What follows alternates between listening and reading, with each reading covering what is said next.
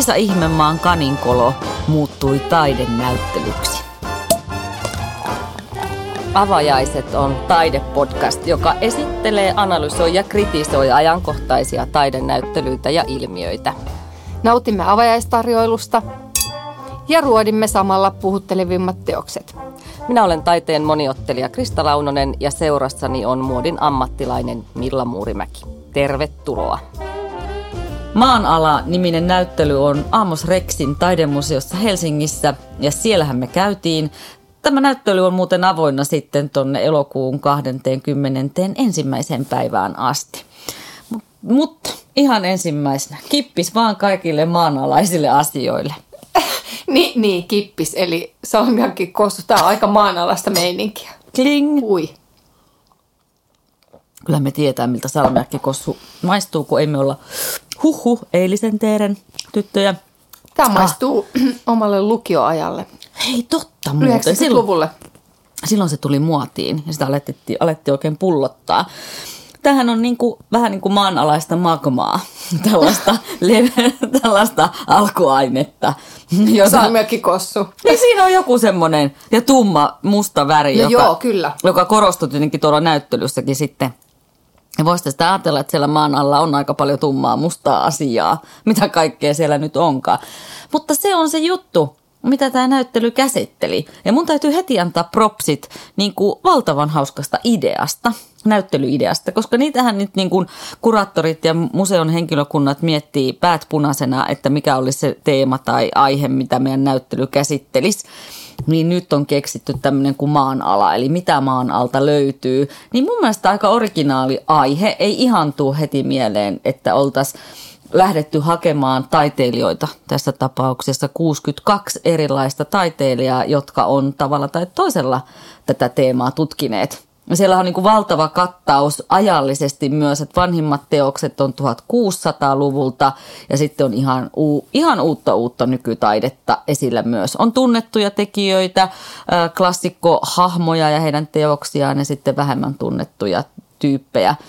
Pohjoismaiset taiteilijat ehkä pikkasen painottuu, mutta joka tapauksessa 400 vuotta teeman, maanalaisen teeman parissa.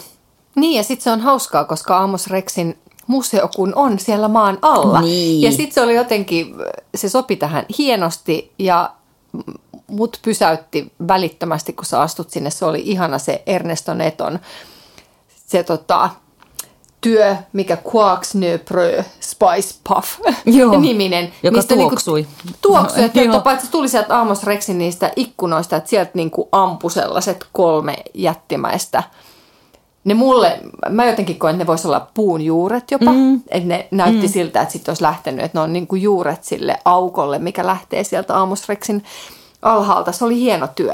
Ja niissä oli sisällä mausteita. Mausteita, Joo. tuoksuvia mausteita. Ja ne teki jotenkin ihanan semmoisen orgaanisen muodon. Ja sitten se pingotettu kangas. Se oli näyttävä piissi. Se oli näyttävä piste. Ja Netohan on tuttu meille muutenkin. Kiasmassa on ollut hänen iso näyttelynsä tässä ennen kuin Kiasma meni remonttiin. Olihan siellä muitakin tuttuja tekijöitä, klassikkohahmoja niin kuin Auguste Renoir ja Gustave Doré ja tutut Magnus Enkel, josta ollaan tehty oma jakso, Akseli Kallen Kallelaa, äh, Louise Bourgeoisata ja sitten uusia, niin kuin esimerkiksi Katja Tukiainen, joka on varmaan monille tuttu nykytaiteen maalari. Mutta myöskin, en tiedä Milla kiinnititkö sinä huomiota, mutta mä heti pongasin sieltä Rooman Auskalnietten, liettualaisen taiteilijan ja Inma Herreran espanjalaisen taiteilijan teoksia, joista me puhuttiin jaksossa 30 Art Fair Suomi, kun oltiin tuolla äh, Forum Box Galleriassa. Sen jakson aiheena oli, että, että en ymmärrä nykytaidetta. Ja nämä nuorehkot naiset olivat siellä sitten esillä ja nyt tuolla vähän hyvin, hyvin erilaisilla teoksilla. No en huomannut. Mitkäs ne teokset oli? Siellä oli tota, Roomanilta oli semmoinen videoinstallaatio, jossa hän ikään kuin hukkuu peilin sisälle tai tulee Joo. Sieltä ulos. Ja Inmalla oli, toivottavasti mä sanon näin nyt oikein päin, koska en tehnyt muistiinpanoja. Inmalla oli semmoinen mm, missä hän käsitteli kuparia eri muodoissa. Se oli tämän yhden mun suosikkiteoksen, eli ruotsalaisen Peter Johanssonin Koti Hem teoksen vieressä. Ja mun täytyy sanoa, että tämä, tämä kupariteos kyllä vähän kärsi siitä, että Peter Johanssonin kotiteos vei ainakin multa aivan kaiken huomion. Että sitten mä jäin seikkaileen siihen valtavaan suureen installaatiokoppiin kyllä. Se oli todella hieno. Se oli yksi myös mun suosikki töistä siellä. Mä en ole ehkä ikinä, mulle ei ole tullut taideteosta vastaan, mikä oli noin, siinä oli niin monta asiaa niin kuin mukana. Joo. Siihen oli yhdistetty niin monta juttua, että se oli se koko niin kuin rakennelma, että se on ihan kuin semmoinen pieni lavaste, mihin sä kävelet. Sulla on siellä ääntä, kuvaa, tuoksua, mm. äh, kauheasti kaikkea tekniikkaa käytetty, rakennettu niiden rakennusten sisälle niin kuin huoneita. Ja, ja siis se oli jopa, se oli todella niin kuin ahdistava, pelottava, mutta samaan aikaan myös äärettömän niin kuin kiehtova. Että sitä, se kumminkin mun mielestä sitä ei oltu viety semmoiseksi, kun mua vähän jännitti, mua jännittää aina tommosissa. Mm se on semmoinen jännitä, kun sä niitä reistä, siellä on niitä tirkistelyreikiä eri kohtiin laittu, mistä sä pystyt kat- katsomaan, niin mä aina koko ajan oot, että pelästytetäänkö mut. Mm. Tai tuleeko täältä jotain, niin, niin, tuleeko jotain niin sellaista pelottavaa, että mä, tai mä näen jotain oikeasti sellaista, mitä mä en haluaisi nähdä. Ei onneksi tullut mitään, mm. se, mitään sellaista, mutta se kyllä pisti mielikuvituksen pyörimään ja oli kyllä se, joo, se, se oli todella niin kuin kokonaisvaltainen työ. Mä voin sanoa, että mulle olisi riittänyt pelkkä se Johanssonin kotiteos, että se oli niin vaikuttava. se koostui niin kuin viidestä, mä laskin niinku uudesta uudesta, onko näitä viisi, koska nehän vähän muodosti niinku labyrintin, mutta viisi tämmöistä koppia tai rakennelmaa, jotka vähän niinku imitoi pienehköjä kotia, koteja, mutta niissä ei siis ollut mitään ovia, vaan me päästiin tirkistelemään tosiaan, niin kuin sä sanoit, niihin sisään tämmöisten pienien pyöreitten, vähän niin kuin laivan kajuutta ikkunoiden mm. kautta. Tai sitten vähän suurempi tuommoinen niin ovisilmä. Niin just, just er, mutta tämmöisiä pyöreitä metallirunko tai metallikehy kehyksisiä ikkunoita, aukkoja. Ja nämä koppejen tai kotirakennelmien seinät oli siis valtavan kaunista. Semmoista oli maalattu semmoiseksi korkeakiiltoiseksi, olisiko violetin punainen oikea väri siihen. tiili. Ja, joo, ja sitten siellä oli semmoisia todella taitavasti tehtyjä erilaisia puuleikkauksia, jossa oli imitoitu hyllyjä ja kattokruunuja ja portaikkoja. portaikkoja. Ja sitten näitä tosiaan näitä tirkistelyikkunoita oli hyvin eri kohdalla, myös aika alhaalla, niin että, että ainakin mun lonkat huusi Hosiannaa, kun yritin nähdä. Ja tota, mutta niin kuitenkin lapsille myös suunnatusti sinne korkeudelle. Ja nämä tosiaan muodosti sitten semmoisen vähän niin kuin labyrinttimaisen kokonaisuuden nämä viisi koppia tai kotia, joka aiheutti sen, että sä lähdit ikään kuin tutkimusmatkalle ja just toi, mitä sä sanoit, että uskallanko vai että tuleeko sieltä mm. jotain ikävää. Että näennäisesti se oli ulkoa ihana, kutsuva, mielenkiintoinen. Kyllä. Mutta sitten sä ajattelet, että kun mä katson tosta, niin mitä siellä on. Sä tavallaan niin kuin ennakoit ikään kuin jännitysleffassa, kun sä katsot, niin sä tiedät, että kohta tapahtuu jotain pahaa. Että sulla on semmoinen niin aavistus siitä, että, että jotain ikävää sieltä ehkä saattaa löytyä. Niin ja sitten tietyllä tapaa mun mielestä siitä, että se oli pysty se jännitys rakentamaan niin, että sä tiesit heti, että tämä ei ole kiva koti. Joo, kyllä. Ja Joo. sehän on tämän koko työn vissiin pointti. pihvi ja pointti se, mutta sen, että musta on käsittämätöntä, miten hienosti se oli saatu tehty, että vaikka mä en olisi lukenut ja mä en ensimmäiseksi lukenut sitä, mm. kenen työtä on tai sitä tekstiä, mutta se välittyy välittömästi, että tämä ei ole kiva koti. Ei, ei. Ja, ja mitä sieltä reistä sitten näkyy, oli just tämmöisiä lavastettuja koteja, tekoverta. Sitten semmoinen mahtava, en mä tiedä, siis trakikoominen vanha, vanhahko röökiä ahnaasti vetävä mummo, joka leikkasi samalla ö, yhdessä kohtauksessa lenkkimakkaraa. Ja tämä oli tämmöinen video. Et jo, jo, jo, sitten erilaisia niin se makkara toistuu aika monessa. Makkara näkyy tosi monessa, mutta erillä tavalla niin kuin työstettynä. Saat olla lavastetyyppistä makkaraa niin kuin muka keittiössä ja just semmoisia, niin kuin, että se oli jotenkin aivan huhu. Ja sitten mä, mä, täytyy sanoa, että mä näin tämän näyttelyn siis kaksi kertaa. Ja toka kerralla siellä oli lapsia, jotka juoksenteli, aivan niin kuin odottaisi, että lapset lähtee juoksentelemaan siihen labyrinttiin ja katsoo näistä reistä sisään. Ää, ja sitten mä ajattelin, että pelottaakohan niitä lapsia. Mä yritin vähän siinä tarkkailla. Ne oli aika pieniä lapsia siis. Mutta ei, ei, ei, sitten ehkä ne oli enemmän huolissaan siitä, että ne välillä kadotti äidin. Mutta se oli jännä, kun sen teoksen tuli sillä kerralla, kun satuin siellä olemaan toisen kerran, niin siihen tuli tätä äiti, äi, pienen lapsen äänellä, kun niin kuin live-tilanteessa lapsi hukkaa äitinsä ja sitten se huutaa ensin äiti, niin kuin, että missä sä oot. Ja sitten kun sitä mm. äitiä ei kuulu, niin siihen tulee se vähän enemmän epätoivoa, niin tämä kokemus vielä, että mulla oli siinä live-tilanteessa niitä lapsia huutamassa äitiä, niin tekisit vielä hurjemman. Koska mitä sä näit niistä reistä, oli siis kauhua, väkivaltaa tai siis niinku viittauksia. Ei suoranaista kauhua, etkä väkivaltaa, vaan just niitä viittauksia. Ja Johanssonhan käsittelee traumaansa tällä teoksella. Hän on siis sanonut, että hän käyttää taidetta ihan terapiana. Ja, ja tämä teos perustuu hänen lapsuuden huonoihin kokemukseen, siis ihan lapsuuden helvettiin. Ja hän haluaa taiteella niin kuin saada muutakin, muitakin ihmisiä niin kuin puhumaan näistä kamalista lapsuuden kokemuksista, niistä peloista ja kauhuista. Joo, onnistui siinä hienosti. Ja todellakin pitää vielä sanoa, että so, niistä reistä tuli myös tuoksua, että sä Niistä oli eri tuoksua. Siellä oli vähän semmoinen kuin homeen. Home, vahva homeen home. Tuoksu. Vanha tunkkainen asunto. Joo, joo, se oli kyllä, niin kuin, ja niissä oli vähän eri tuoksua. Niin oli. Se oli Mä en no, ymmärrä, miten mä, oli tehnyt En mä sen. tiedä, siellä on jotain sen reijän yhteydessä on joku hyvin haiseva asia siellä mukana, mutta – se toistui. Se ei ollut kiva koti, mutta se oli upea taideteos. Juuri näin. Tämä näyttely on jaettu neljään teemalliseen osaan.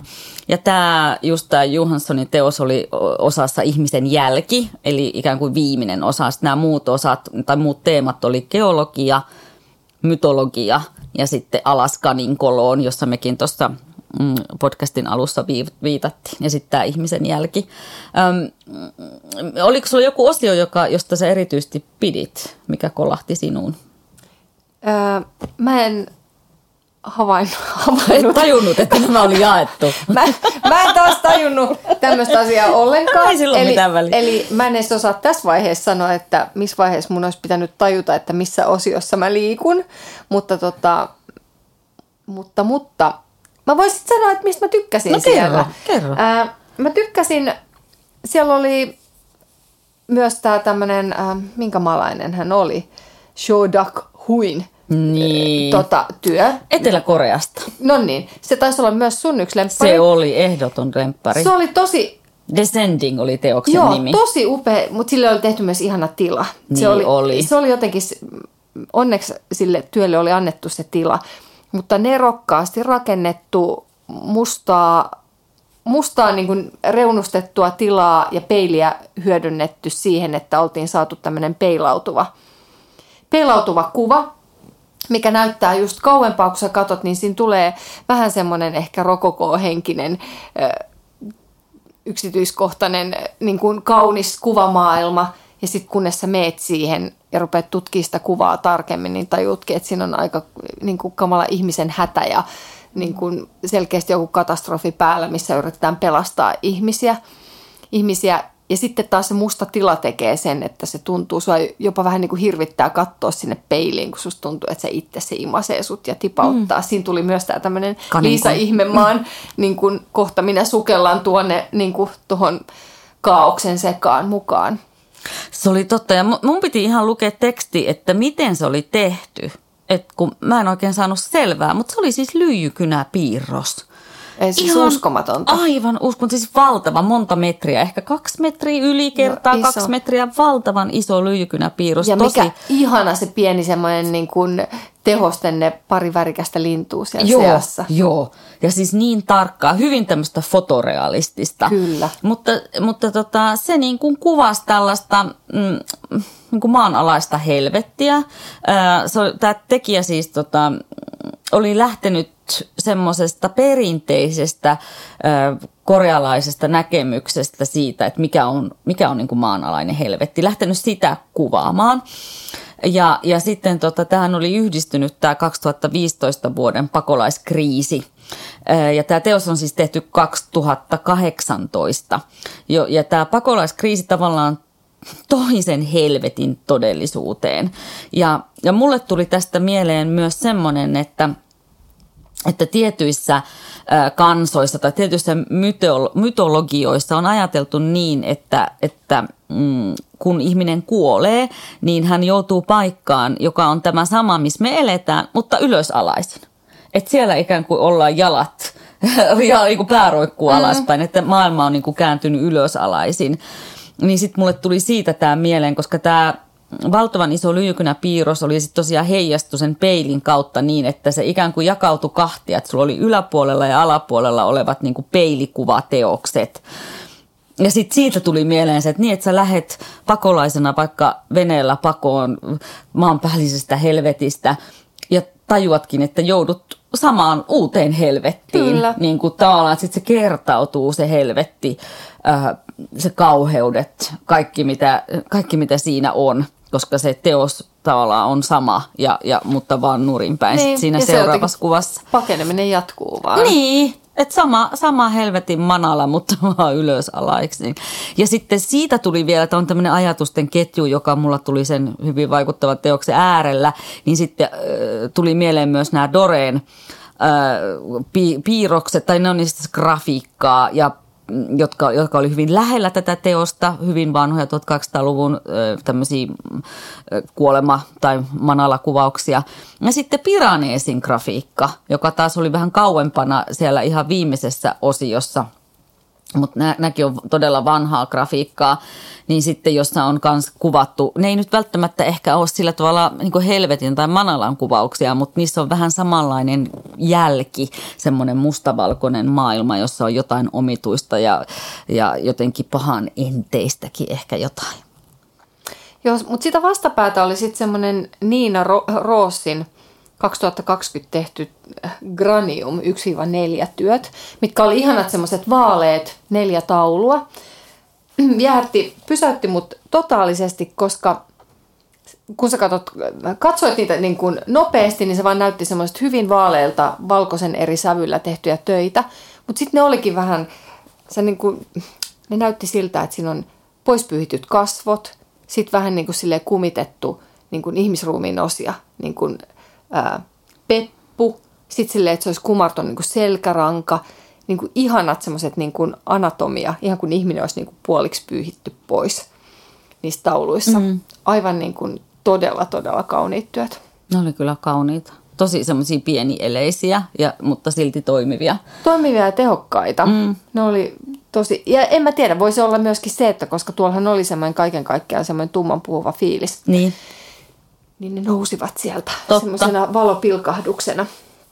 No mä nostan sitten semmoisen kuin Anne äh, Estariolan teoksen vuodelta 2019. Estariolahan on espalain, espanjalainen taiteilija, mutta hän asuu Suomessa, asunut jo useita vuosia.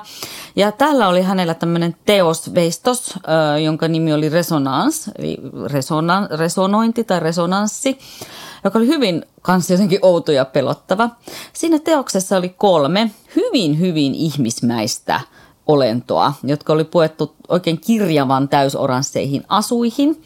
Ja nämä tyypit, josta yksi oli sisällä ja kaksi oli ikään kuin, kuin siinä oh, portilla, jos näin voi sanoa, kurkkaamassa sarvikuonon sisään. Eli sitten oli niin kuin iso sarvikuono, mutta jolta puuttu niin kuin etuosa tai pää. Ja nämä tyypit niin kuin tunkeutu sinne sarvikuonon sisään.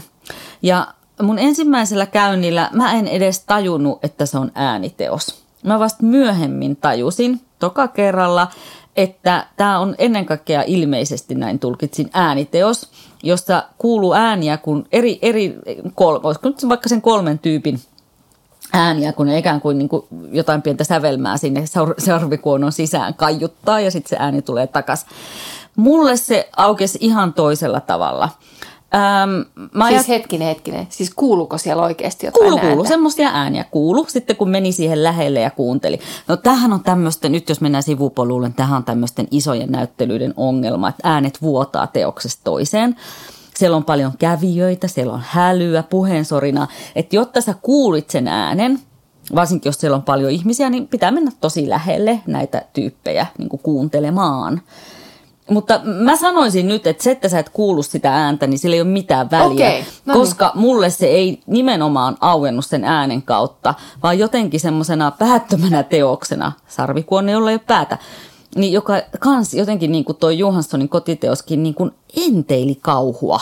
Et siinä oli samaa semmoista kauhuleffa ö, fiilistä, omituisuutta, satuja. Ja ne oli niin hienosti nämä ihmiset tehty. Nämä, ni, ni, me, me ei siis katsoja ei nähnyt niiden ihmisten kasvoja eikä ihoa, koska ne oli kokonaan tässä oranssissa koko asussa. Niin, ne oli semmoisissa suojapuvuissa. Kyllä, semmoinen huppu päällä. Mutta ne oli jotenkin niin hienosti asemoitu istumaan siihen, että mä koko ajan odotin, että ne onkin oikeita ihmisiä ja ne liikahtaa. Ja mulle nousi tosi vahva tunnereaktio, ää, jotenkin siitä eläimen ja ihmisen kohtaamisesta, että miten me voidaan niin kuin, ottaa puolet sarvikuonesta pois. Ää, ja sitten muuten sen sarvikuonen ympärillä oli semmoista tavallaan vähän niin kuin suojanauhaa tai jotain rakennus, rakentamiseen liittyvää nauhaa. Niin mä, mä ajattelin, että se teki, tämä koko teos oli mulle jotenkin tämmöinen ihmisen hävyttömän outo tutkimuskohde. Tiedätkö, kun ihminen tutkii ja tuijottaa, tunkeutuu elämän, eläimen sisälle lauleskelemaan tehdään. jotain. Niin, että se oli jotenkin hävytön ja siksi niin vaikuttava, kun se oli niinku realistisen kokoinen, realistisen näköinen, omituinen, outo, kummallinen, Se on, se on totta. upea, upea teos. Se on, se on ihan totta. Mulla tuli ihan sama. Mä, sä, sä et voi olla huomaamatta sitä teosta.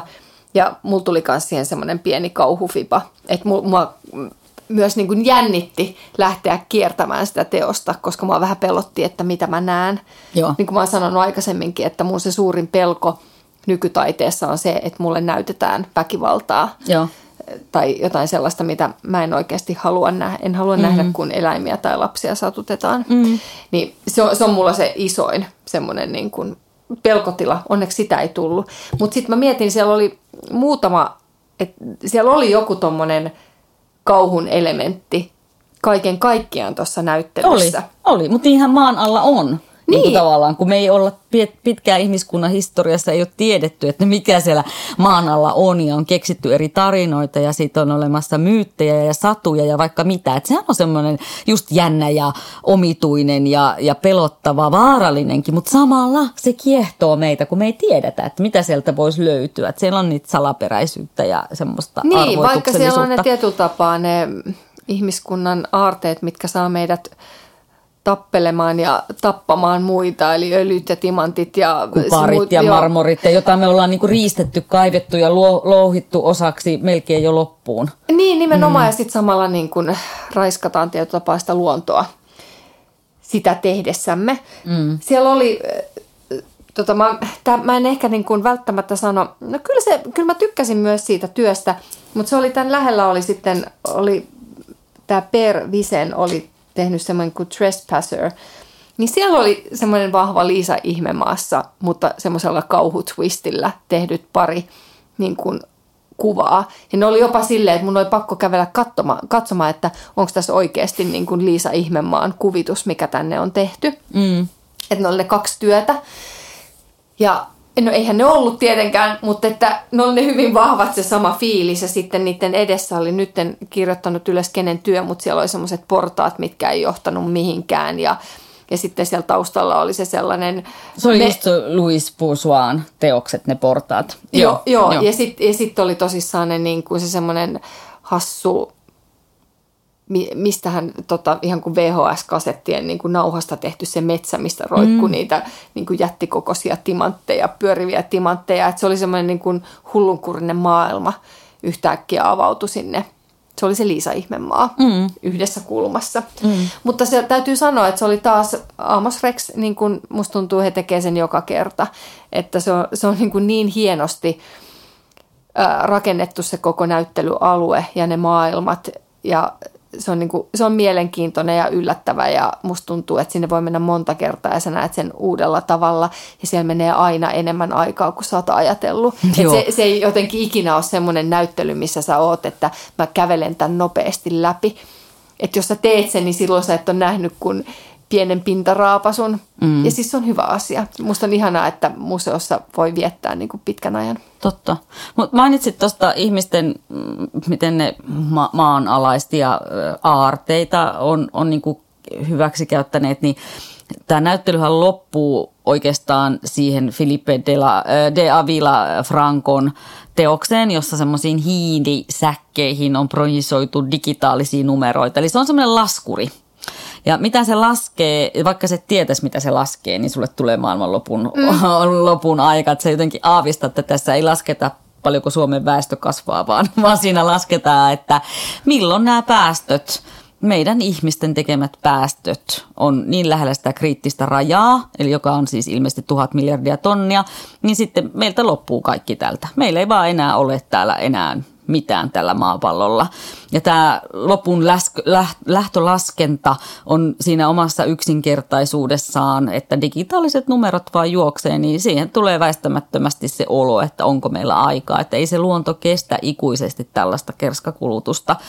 Että, että mun mielestä sekin oli hyvin, hyvin niin kuin pysäyttävä, kantaa ottava poliittinen taideteos kaikessa yksinkertaisuudessaan. On, ja mun mielestä mutta mä jotenkin toivoisin, mä oon aina miettinyt, kun noita tulee, että ihmiset saadaan siinä vaiheessa miettimään, että kun museolla on se mahdollisuus, että se, se myös kertoo ihmisille jotain tällä mahtavalla niin kuin taiteen välityksellä, niin musta olisi ihanaa, että jos sen päätteeksi se pystyisi tarjoamaan myös sen jotenkin konkretian, mm. että tee vaikka nyt näin. Joo, totta. Tiedätkö joku semmoinen pikkuasia, mm. että että jotenkin, että, että kun sä oot saanut ne ihmiset heräteltyä siinä vaiheessa, kun ne poistuu sieltä, niin olisipa ihanaa, että siellä olisi joku semmoinen, että nyt tämän jälkeen, tiedätkö, että tämä taiteilija voisi pystyisi niin kuin jonkun pienen asian laittaa, että please, että jokainen, ketkä te näitte ja havaitsitte tämän teoksen, niin tehkää tämä pieni muutos – Mä oon samaa mieltä, että nythän siellä kehotettiin menemään Studio Rexiin, joka on tämmöinen, joka oli muutettu tämmöiseksi chillailupaikaksi, joka on siis siinä näyttelytilan vieressä,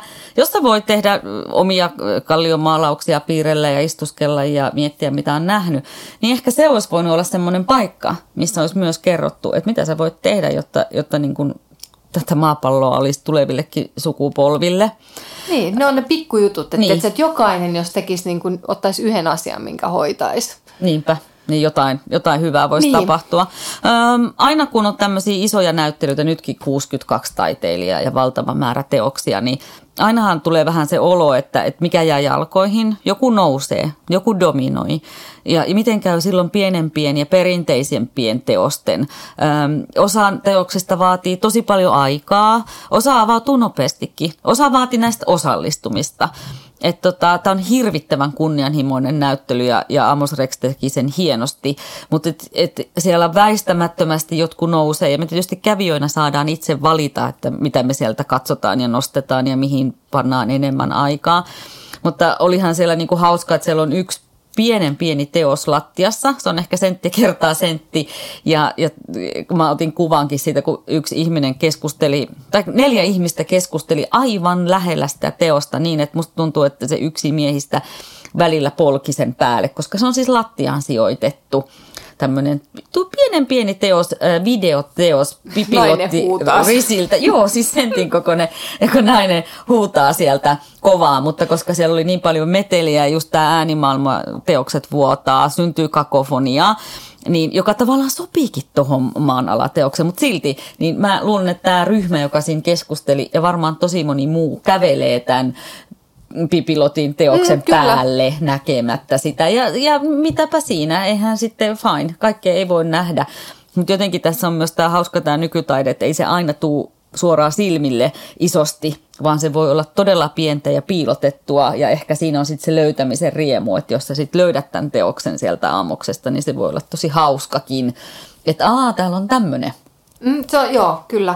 Mulla oli ainut, mitä mä jäin miettimään sitten, että kun se oli tosissaan niin laaja ja tuntui, että siellä oli ne muutamat sellaiset superteokset, mihin, minkä kanssa sä halusit viettää aikaa, että esimerkiksi justiin toi Johanssonin toi koti, niin sitten mä mietin paljon, että sit kun siellä oli niitä meillekin tuttuja tosissaan Kallen Kallelan ja muiden siis pieniä töitä mm. siellä, mä näin, että joo, se linkki on tietyllä tapaa, se on tähän niin kuin teemaan, Mutta sitten mulla tuli muutaman työn kohdalla mieleen, että olisiko nämä voinut jättää vaan niin kuin, tiedätkö, pois ja antaa sen tilan näille tiedätkö, tosi, tosi isoille vaikuttaville, vahvoille jutuille, että et olisi voinut ehkä vähän karsia. Mä oon, joo, mä oon vähän samaa mieltä.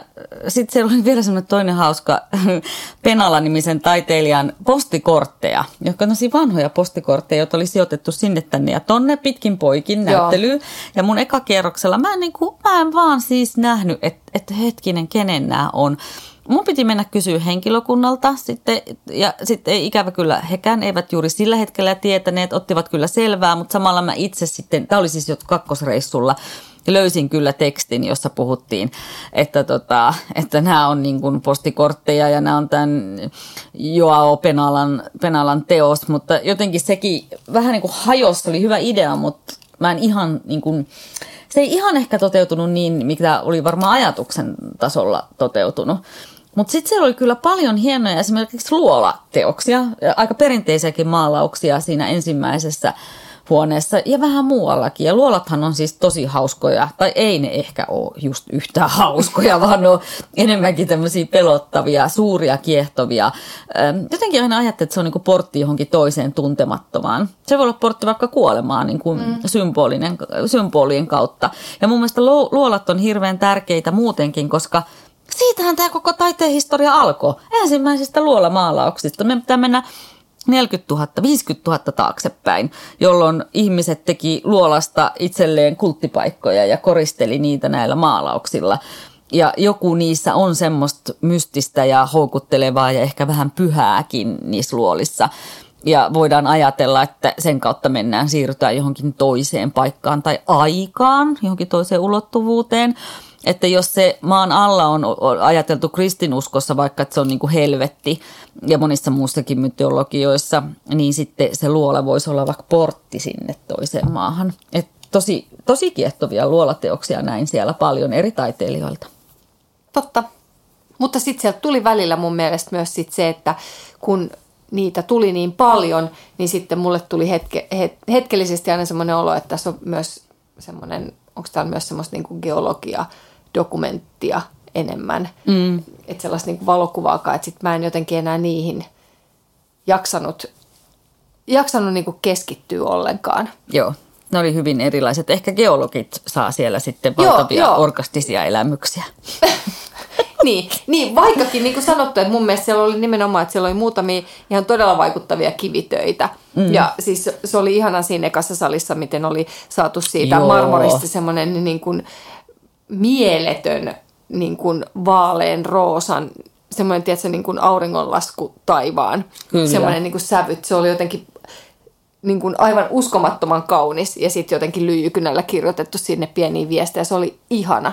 Mutta sitten samaan aikaan, sit kun sulla on valokuvia vaan louhoksista tai kivistä, niin sitten mulla tuli ihan silleen, että onko mä nyt niin kuin, onko tämä biologiakirjaa aineesta vai mihin tämä menee. Mm, et sopiiko niistä... tämä taidenäyttelyyn? Niin, niin, tai että oliko se enää, niinku, olisi, se olisi, niinku, tarvittiinko sitä vielä enää siihen. Et mun mielestä sekin, että mä en vähättele, että se olisi jollekin taidetta, mutta kun toi oli niin valtava, niin antoiko siitä mitään lisää? Mun mielestä se ehkä vei siitä sitä voimaa pois. Joo, olen samaa mieltä, että, että olisi ehkä, se on aina semmoista varmaan malttamista, että malttaako jättää pois ja haluaako esitellä mahdollisimman paljon. Um, vaikeaa hommaa, kunnianhimoinen näyttely. On, mutta taatusti löytyy kaikille jotain, mistä niin kuin tykkää, koska Kyllä. se on niin, niin kuin valtaisa. Tämä aloitettiin sillä, että, että pääset Liisa Ihmenmaan kaninkoloon, kun tuut Amos Rexiin. niin tota, kenet sä lähettäisit äh, tippumaan kaninkoloon tai, tai taiteelliseen kaninkoloon? No mun täytyy sanoa, että mulle niin kuin tietyllä tapaa toi tuli yllätyksenä... Ähm, kun se on aika hämmentävä toi maan, maanala nimi. Mm. Että kun siitä tulee just, että mitä, mitä kaikkea se pitää, pitää sisällään. Kun se maan alla on ne kastemadot ja mm. mätääntyvät ruumiit ja puujuuret ja nimenomaan timantit ja kaikki, kaikki mahdollinen. Niin tota, en mä tiedä, ehkä, se, ehkä ne geologit Lähetät kaikki mitä, maailman geologit. Geologit tajuu, että on siellä sitten jotain muutakin. Ei siis, tota, musta tuntuu kaikki taruista ja tarinoista innostuneet henkilöt varmaan pääsee, pääsee tota, saa tosta näyttelystä tosi paljon irti. Joo. Mä, mä yllätyin, mua yllätti justiin ehkä enemmän, nyt siis mä löysin tuolta jotain ihan muuta, mitä mä olisin voinut edes kuvitella. Totta. Mähän on varmaan käynyt meidän jaksoja kuun, kuunnelluille äh, ihmisille selväksi, että olen fiksaantunut kuolemaan ja kuolemaan taiteessa. Ja tietenkin odotin tosi paljon, että täällä on sitä niin kuin maanalaisia ähm, kuvauksia, äh, niin kuin, että kuinka paljon vaikka Dante Alighieren jumalaista näytelmää on kuvitettu ja olihan siellä niitäkin, mutta mulle tuli sama olo, että, että tietenkin se mytologia ja manala muuten ovat todella lähellä toisiaan nämä sanat maanala ja manala. Kyllä. Siinä, mm, niin tota, äm, mutta tosiaan, että sieltä avautui sitten paljon muutakin, mitä en osannut odottaa ollenkaan. Eikä ainoastaan tämä geologiapuolta, joka on itselle täysin tuntematonta, mutta just näitä kaninkoloja, erilaisia kaninkoloja ja sitten näitä ihmisten jättämiä jälkiä. Että kyllä sinne voisi, että jos et tiedä mitä maan alla on, niin kohta tiedät, kun olet katsonut tämän näyttelyn. Todellakin. Mites toi sun salmiakkikossu, no, maistuuko mä, se? Öö, mä kiskasen tän nyt loppuun. Urhea nainen. Voi. Ei kun hyvät maanalaiset näyttelyt vaan. Heippa vaan. Moi moi.